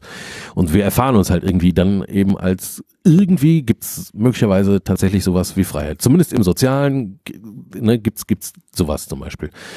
Genau, und dieses Beispiel mit dem Skateboard oder mit dem Fahrrad ist, äh, ist ganz gut. Allerdings bleibt im Hintergrund natürlich immer noch so ein bisschen so dann wieder der pädagogische Gott, ne? der möglicherweise auch schon einen Plan hat und weiß, am Ende äh, fahren die Menschen halt Fahrrad, ne? Oder können äh, auf dem Skateboard stehen bleiben und wahrscheinlich noch die geilsten Kunststücke machen. So. Und das ist jetzt halt, das ist halt vielleicht was, was ich versuchen würde, dazu zu denken. Diese Sicherheit, äh, also wenn äh, wenn Gott es mit der Schöpfung, also mit äh, uns allen ernst meint, die also Gottes Rückzug in sich selbst ist das so, so groß, dass sogar diese Sicherheit nicht mehr existiert. Ne? Ja, ähm, und also ich finde, ich finde diesen Gedanken halt, auf der einen Seite ist er hochcharmant, weil Gott uns total viel zutraut und wir halt selber irgendwie sein dürfen. Ne? So, aber es ist, ist halt das, das, das unfassbares Risiko für ja, Gott. Ne? Es ist ein ja, Risiko. du kannst halt auch vom Skateboard fallen und dir den Schädel brechen. Ja, das muss er in Kauf nehmen. So, und das, das hat, also, das erklärt so ein bisschen so dieses äh, Gott greift ein. Das ist ja immer was, ähm, was auch eine, eine, eine Kernaussage äh, von, von, von gläubigen Menschen und von Kirche ist, irgendwie Gott ist immer noch aktiv und Gott greift auch aktiv ein. Ja, ja aber wie halt, ne? Genau, wie, weil er kann halt so unglaublich viel nicht tun, weil sonst würde er ja, Ja, und das höre ich auch sehr selten, muss ich sagen. Also das ja. habe ich sehr, sehr wenig gehört in, in meinem ungefähr vier Jahre andauernden Weg mittlerweile da. So, also so die Variante, mit der ich ähm, ganz gerne konfrontiert werde, ähm, speziell auch so in, auf, auf Exerzitien, ist halt, Gott ist halt da, Gott leidet mit und Gott redet mit dir und versucht äh, dir also dir, dir irgendwie zu erzählen, so das und das wäre jetzt vielleicht irgendwie ein guter Weg oder so, aber ob du drauf hörst, ist halt deine Entscheidung. Das ist so ein bisschen der, der Versuch des Auflösens dieses, dieses Widerspruches.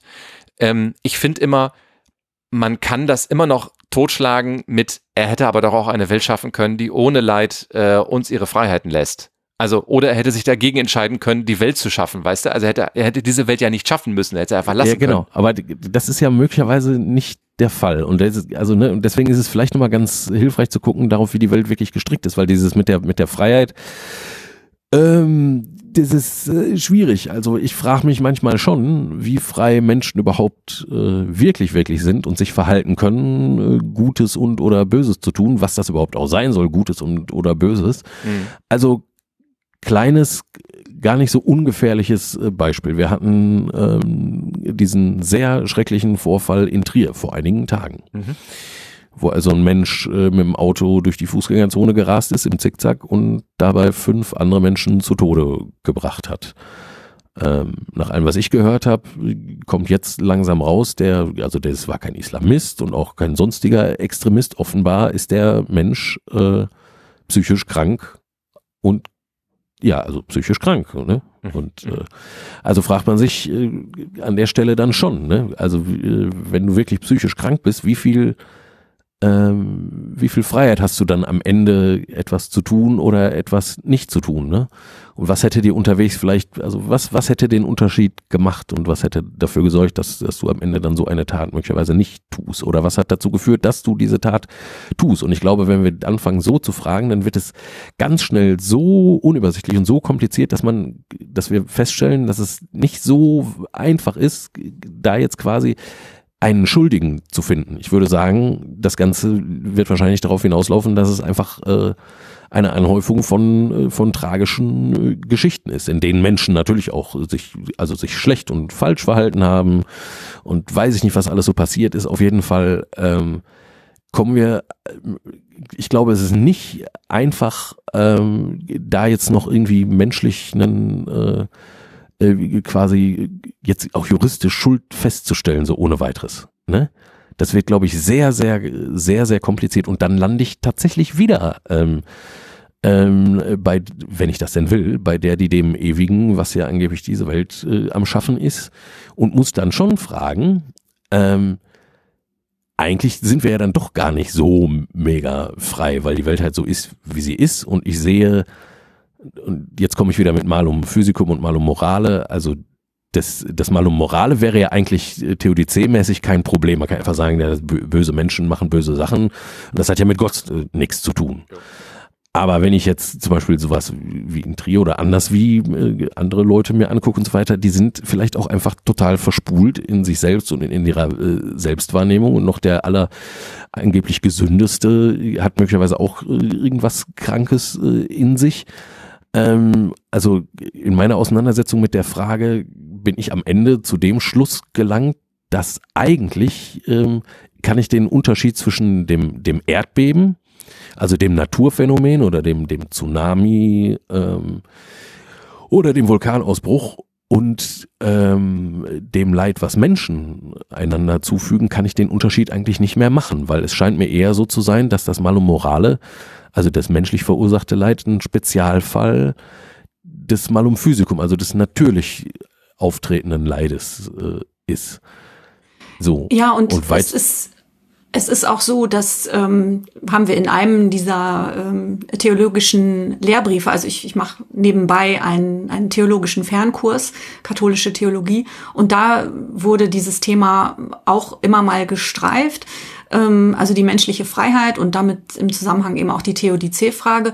Und da wurde nur ganz kurz darauf verwiesen, dass äh, heute in der, also in der Naturwissenschaft und in den äh, Neurologie, äh, in der Neurologie ähm, im Grunde auch äh, zum Teil postuliert wird, es gibt diese sogenannte menschliche Freiheit nicht wirklich. Das ist halt auch ein Konstrukt. Also wir sind so verstrickt in wechselseitige Abhängigkeiten und dann kommt die Genetik dazu und alles Mögliche. Also das kann ich überhaupt gar nicht so wiedergeben, weil das ist, ist auch so komplex und kompliziert.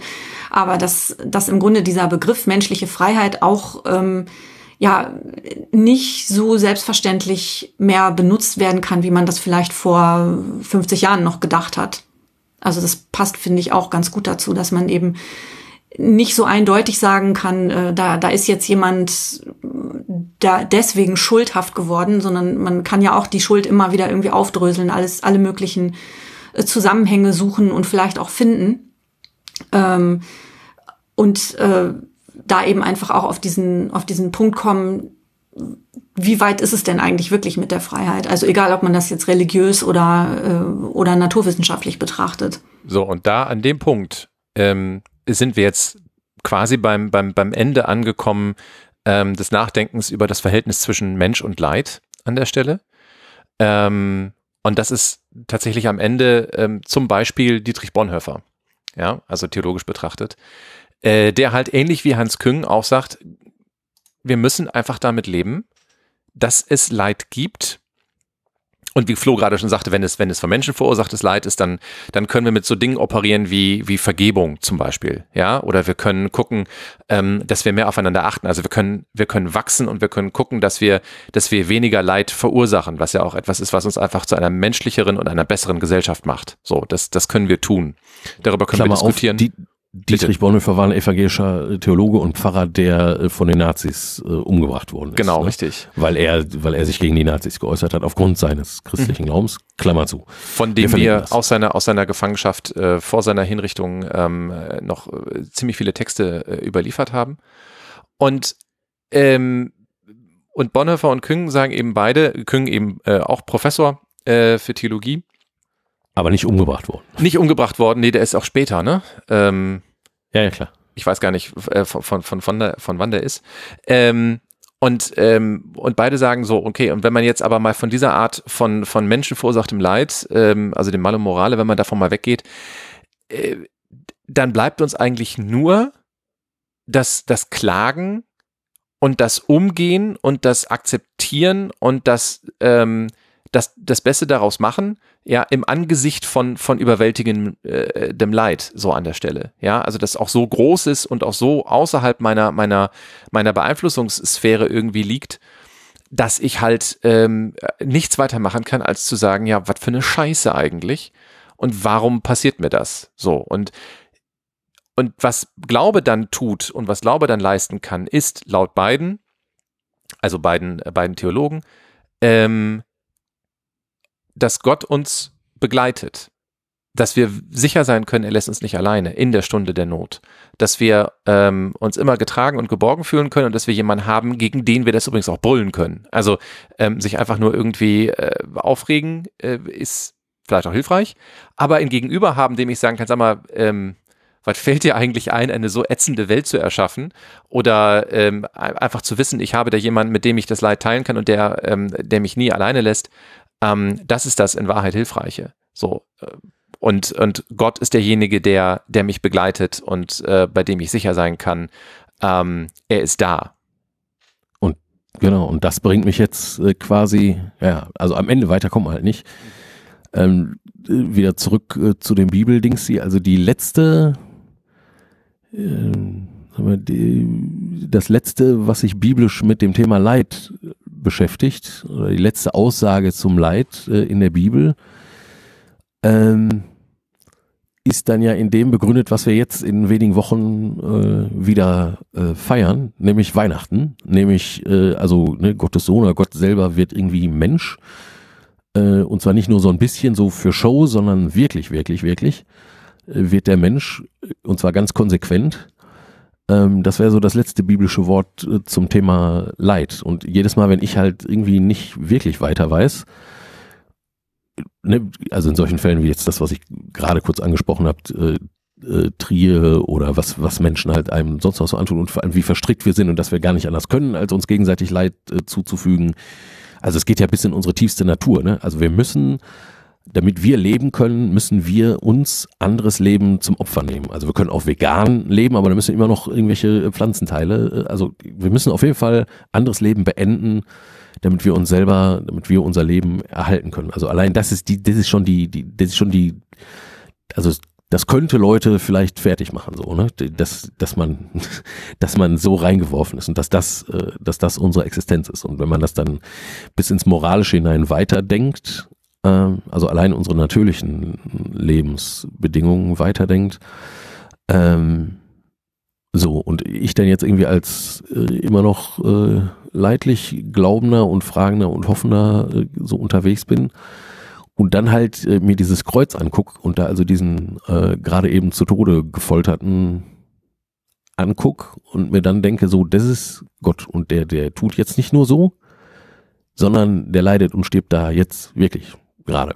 Äh, ähm, und weil es ja Gott ist, muss das halt ja auch irgendwie was, was allumfassendes sein und ewiges sein, dass Gott stirbt, ähm, dann denke ich mir halt oft, ne, oder halt auch wenn ich, weiß nicht, wie bei Trauerfällen oder irgendwie Menschen, die krass erkranken ohne irgendwas, äh, ähm, dann denke ich mir, der hängt halt auch aufgrund der Tatsache, dass die Welt halt so übel ist einfach und dass die Welt uns halt also so ins Leid treibt und es ganz unausweichlich ist, dass Leid irgendwie entsteht, so wie die Welt ist, dann hängt der irgendwie auch mal äh, zurecht da, ne? Also wenigstens, äh, wenigstens das. Wenigstens sitzt er da nicht irgendwie nur rum und dreht Däumchen, während wir hier zum Teil durch äh, Blut und Morast warten müssen, sondern wartet halt mit. Also nicht wart, ja warten auch, ne? aber ja. Genau. Und das ist, ähm, das macht, also das finde ich jetzt am Christentum ähm, dann leidlich überzeugend. Nicht, weil es eine endgültige Antwort darauf wäre, warum es so ist, aber weil es halt äh, noch etwas hinzufügt zu diesem allmächtigen, allgütigen, allwissenden Gott, ähm, nämlich dass seine Allmacht so groß ist, äh, dass er sogar leiden kann und leidet. Und weil die also. Alternative dazu, glaube ich, Nietzsche wäre. Ich hatte ein bisschen gehofft, wir kriegen diese Folge ähm, äh, rüber ohne, ohne Nietzsche. Ohne Nietzsche nein. Zu, nein, es, es tut mir leid, es geht nicht ähm, das, ist, das ist ein Insider, mit dem ihr jetzt äh, nicht so viel anfangen könnt. Ähm, ich erwähnte eingangs unseren lieben Professor Jürgen Werbig. Jürgen Werbig. Schöne Grüße an dieser Stelle, auch wenn ich ziemlich sicher bin, dass er uns nicht hört. Ähm, und äh, Professor Werbig hatte also er hat sich sein Leben lang, während wir bei ihm studieren durften, an Nietzsche abgearbeitet. Und äh, ich, für meinen Geschmack hat er ihm deutlich zu viel Aufmerksamkeit gewidmet in seinem Leben und in seinem Werk. Ähm, und ich erwähne ihn nur ganz kurz an dieser Stelle, weil äh, Nietzsches Antwort auf Leid einfach ist, ja gut, okay, ähm, die Welt ist von Gott verlassen. So, und äh, wenn es mal einen Gott gab, dann ist er ja tot. Und äh, also seine Antwort ist, es gibt keinen Gott. Äh, und der, der es mal gab, der war impotent. Also das ist, äh, Nietzsche ist ein bisschen geschockt von der Tatsache, ähm, ich, er kommt, glaube ich, gar nicht vom Leid, aber er, er kommt um diese Frage auch nicht ganz rum, dass Gott halt offenkundig impotent ist und nichts kann. So, und die Konsequenz von Nietzsche ist, dann muss der Mensch eben diese Rolle füllen und muss eben selber zum, äh, muss zum Übermenschen, also zu einer, zu einer neu gedachten, quasi göttlichen Figur werden und muss irgendwie diese Welt äh, an sich reißen und muss das Leid umarmen und es vor allen Dingen ähm, aktiv verursachen wollen. Also er muss einfach damit klarkommen, dass er unmoralisch ist und dass alle Moral auch irgendwie nichts bringt und zu nichts führt, sondern dass die eigentliche Welt, in der wir leben sollten, eine Welt ist, in der ähm, äh, in der eben der, der der Beste ist, der der Stärkste ist, dass der sich irgendwie durchsetzt. So. Und das beendet halt auch das Leid. Ne? Das beendet Weil auch das die, die leiden könnten, einfach nicht Genau. da sind. Genau. Genau. So, eine, eine, eine weitere mögliche Antwort. Also natürlich sind Antworten auf sowas immer auch Extremismen, ne? Also zum Beispiel äh, Ayn Rand, ich weiß nicht, ob ihr die kennt, ist eine, eine harte, extreme Vertreterin eines völlig volatilen und freigelassenen Kapitalismus, ähm, die auch nicht die Frage des Leids behandelt in ihrem Buch. Ähm, eine Philosophin, eine, eine äh, russische Immigrantin in die USA, die aber, äh, die man aber durchaus heranziehen könnte, weil sie halt sagt, naja, ich kann das Leid dann akzeptieren, wenn ich einfach akzeptiere, dass in in dieser Welt immer das, was den größten Wert besitzt, das ist, was äh, obsiegt und was gewinnt.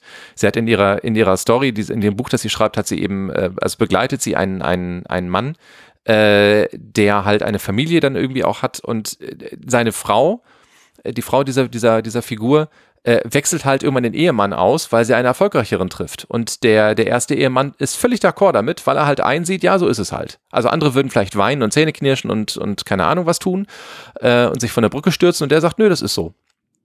Ne? Also wenn ich anerkenne, dass diese Welt grausam ist und ich weiß, es ist gut so, dass sie grausam ist, da sind, sind wir wieder bei Leibniz so ein bisschen, nicht? Also die beste aller Welten, äh, auch wenn Leibniz das so nicht gesagt hat, also nicht darauf raus wollte, ähm, dann nehme ich das halt an, fertig, nicht? Und dann, dann ist das so. Das ja, ist genau, aber, aber, die, die, die, der biblische Impetus wäre jetzt halt immer zu sagen, ähm, das ist äh, zu wenig. ne? Genau, weil also das- das kann man, das, das ist kann keine man, Welt, in der wir leben wollen. beklagen. genau. Man muss es, äh, ja, ja, und sogar, sogar wenn sie wirklich, wirklich so wäre, was ja auch von der Wissenschaft nicht bewiesen ist, ne? also das wäre ja wirklich einfach so äh, sozialdarwinistisch und halt, das wäre halt einfach, äh, das wäre halt auch die Hälfte der Natur, nämlich das, nämlich das Bewusstsein nicht, äh, nicht vernünftig mit reinnehmen. In, äh, also natürlich sind wir tierisch auch, ne? aber der Witz ist, äh, äh, der Witz ist ja, und da, ja, trifft man sich sogar wieder mit dem Nietzsche, ähm, dass noch in unsere äh, tierische Menschlichkeit ähm, ähm, ja der Kern des Ewigen gelegt ist, ne? Oder die ähm, die Möglichkeit drin ist. Ähm, also nat natürlich können wir alle äh, göttlich werden, würden jetzt äh, Juden und Christen und Moslems sagen. Also auf jeden Fall Christen sagen, weil äh, das ist ja das Ziel der ganzen Veranstaltung. Ne? Also äh, selber durchscheinender zu werden und äh, irgendwie Christusförmiger. Angeblich äh, geht das ja, ne? Weil, äh, weil Gott ja auch menschenförmig geworden ist. Oh je, jetzt sind wir sehr fromm geworden am Ende. Ja, aber ich finde, das ist das ist noch mal eine äh, eine Sache, wo wo ich zum Beispiel auch als ähm, also ich würde mich glaube ich heute als äh, als Agnostikerin bezeichnen, also so ähm, ganz ganz klipp und klar einfach sagen, ich glaube an all dieses, es kann kann ich nach wie vor nicht, aber mir mir sind viele von diesen Bildern eingängig geworden. Und gerade das was was jetzt gerade Thema war ähm, und auch was du, Flo, sagtest, dass Gott jetzt zu Weihnachten ja wirklich diesen Schritt macht, ähm, wirklich ganz auf unsere Ebene runterzukommen, ähm, Mensch zu werden und menschlich zu werden mit, mit allem, was dazugehört, eben auch sterblich zu sein. Das ähm, ist für mich, ähm, ob ich es jetzt im theologischen Sinne glauben kann oder nicht, das lasse ich mal offen, aber ich finde das ein sehr hilfreiches Bild. Also, dass man, dass man Gott wirklich vom Himmel runtergeholt hat. Also, das ist, vielleicht kann man sagen, er ist entzaubert. Das würde jetzt für manche vielleicht was Frustrierendes sein oder sogar was Nihilistisches sein, aber für mich ist es ein tröstliches Bild. Ein, ja, vermenschlicht auch, aber ähm, wir sind ja nun mal Menschen und was immer wir uns zu Göttern, Gott und so weiter äh, vorstellen oder sagen können, können wir ja nur in unserer menschlichen Art und Weise tun. Und ein Stichwort habe ich mir zwischendurch äh, nochmal einfach hier auf meinen Zettel geschrieben. Ähm, das geht ganz weg von diesem allmächtig, allgütig und allwissend. Und zwar ist das was, was wir ganz am Anfang in diesem Studium äh, im Grunde auch äh, vermittelt bekommen haben, ist, dass ein Wort, was aber über all diesen Begriffen steht, die Unverfügbarkeit Gottes ist. Dass man alles, was man versucht zu erklären mit Gott oder um, um Gottes Willen vermeintlich wissen zu können, also wenn man das wirklich ernst meint mit so einem unverfügbaren Gott, kann man es halt wirklich einfach nicht wissen. Also man kann immer versuchen, sich bestimmte Umstände so und so zu erklären. Man kann sie an Gott knüpfen oder auch nicht. Aber wenn man diese, wenn man dieses ganz, ganz, ganz ferne von Gott, das, dieses so unfassbare, wenn man das wirklich ernst meint, dann finde ich, müsste man sich im Grunde von diesen drei Attributen, äh, mit denen die Theodizee immer kämpft, müsste man im Grunde auch einfach mal aufräumen und sich die Frage stellen, helfen die uns? Das ist ein wunderbares Schlusswort, wie ich finde, ehrlich gesagt. ich ähm, möchte dem auch nichts hinzufügen. Ich kann auch gar nicht. ähm, wenn es für euch okay ist, dann machen wir genau an dieser Stelle einen Punkt. Und das bedeutet, wir gehen in die klassische und traditionelle äh, Ausstiegsrunde. Und mir fällt, also wenn ich, während ich das sage, fällt mir ein, dass wir zwar ähm, uns den Eingang nochmal überlegt haben, so zu dritt, aber den Ausgang nicht. Ähm, aber ich glaube, wir halten uns einfach an die Tradition. Im Kern sind wir immer noch Katholiken. Und das heißt, Flo, dein Auftritt. Wie, ne, wir, haben wir nicht noch irgendwie was Technisches zu sagen? Irgendwelche äh, Hausmeistergeschichten? Nee. Also wir, haben, wir, sind, also wir können doch, was Technisches sagen. Und zwar, ähm, ich, ich übe Technik, ich übe Podcast-Technik. Und es ist ah. sehr aufregend und es macht auch ein bisschen Spaß schon. Ein bisschen. Man muss dazu sagen, ich bin derjenige, der es ihr beibringt und äh, vielleicht dämpft das den Spaß ein bisschen. Ich muss mal gucken. ich bin hart im Nehmen. Bei wem jetzt? Ne? Naja. Also Genau. Trotzdem sind uns weiterhin, äh, äh, also auch in, in der langen Sendepause quasi, sind uns trotzdem noch äh, äh Aufmerksamkeitsbekundungen zugegangen. Ja, und ne? Post, ne? E-Mails. E-Mails und Post und, und äh, auch ein bisschen Geld tatsächlich. Das ist richtig, ähm, genau. Dafür ganz, ganz herzlichen Dank. Vielen, vielen Dank, dass ihr ähm, so lange wartet. Ähm, das ist jetzt vielleicht fast so lange, wie, wie Gott darauf wartet, dass wir endlich nett werden. ähm, nee, so, so lange, ich glaube, nee, nee, so lange nicht, nee. Genau. Ähm, also toll, dass ihr immer noch dabei seid. Äh, wir hoffen, dass ihr, ähm, dass ihr jetzt auch mit dieser Folge wieder ein bisschen Spaß habt und äh, hoffen, dass ihr dann äh, auch bald wieder was von uns äh, zu hören bekommt. Ähm, ja, äh, jetzt gehen wir also munter auf Weihnachten zu, wo es um das admirabile Kommerzium geht, den, äh, den wunderbaren Tausch der darin besteht, dass, äh, dass Gott äh, menschliche Natur annimmt, auf dass wir göttlich werden können, sein können. Genau, das ist Weihnachten, ne? Genau, in diesem Sinne eine gute und besinnliche und gesegnete Zeit. Bleibt gesund, haltet durch mit dem blöden Pandemie-Gedöns. Erinnert ähm, euch daran, dass äh, ihr nicht alleine seid. Ihr habt uns im Ohr und Gott im Rücken. Glauben wir, ja. ja also einfach genau. sa sagen das jetzt auch mal frecherweise. In diesem Sinne, ähm, macht's gut äh, und bis bald und äh, ja, passt auch selber auf eure Nachbarinnen, Nachbarn, äh, Familie und so weiter auf. Möglicherweise auch dadurch, dass ihr sie gerade mal nicht seht. ja, komische Zeiten. Auch da kommen wir durch, denke ich. Ne? Auf bald. Tschüss. Tschüss. Tschüss.